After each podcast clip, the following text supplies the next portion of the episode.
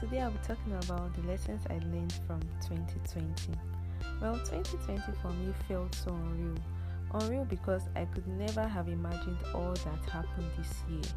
But in all, I'm grateful for a lot of things, including the fact that I'm alive to record this podcast. The lessons I learned so far include 1. Planning.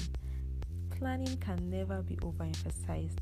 Like the saying goes, a person who fails to plan is planning to fail. So, there's always a good in the midst of a seemingly bad situation. Take a look at Zoom, for instance. Quite sure they made a lot this year. Also, the event planners, fashion designers, and so on.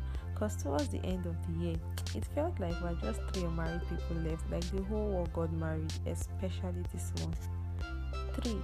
Never ever give up because you won't know just when the tide will turn around. 4. Which is very important, invest, not just save. Invest with whatever little amount you have in quotes, and you'll be surprised at your growth. 5. Cherish moments, cherished loved ones. Do not stop growing. Never doubt God's promises to you.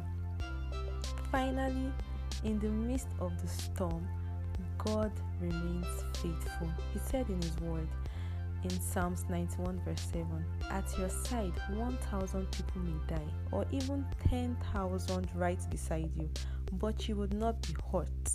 And true to his word, I'm still standing strong, and so are you. Well, this will be the last podcast for the year, and so I wish you a Merry Christmas and a prosperous 2021. If you survive 2020, then 2021 has got nothing on you. Till next year.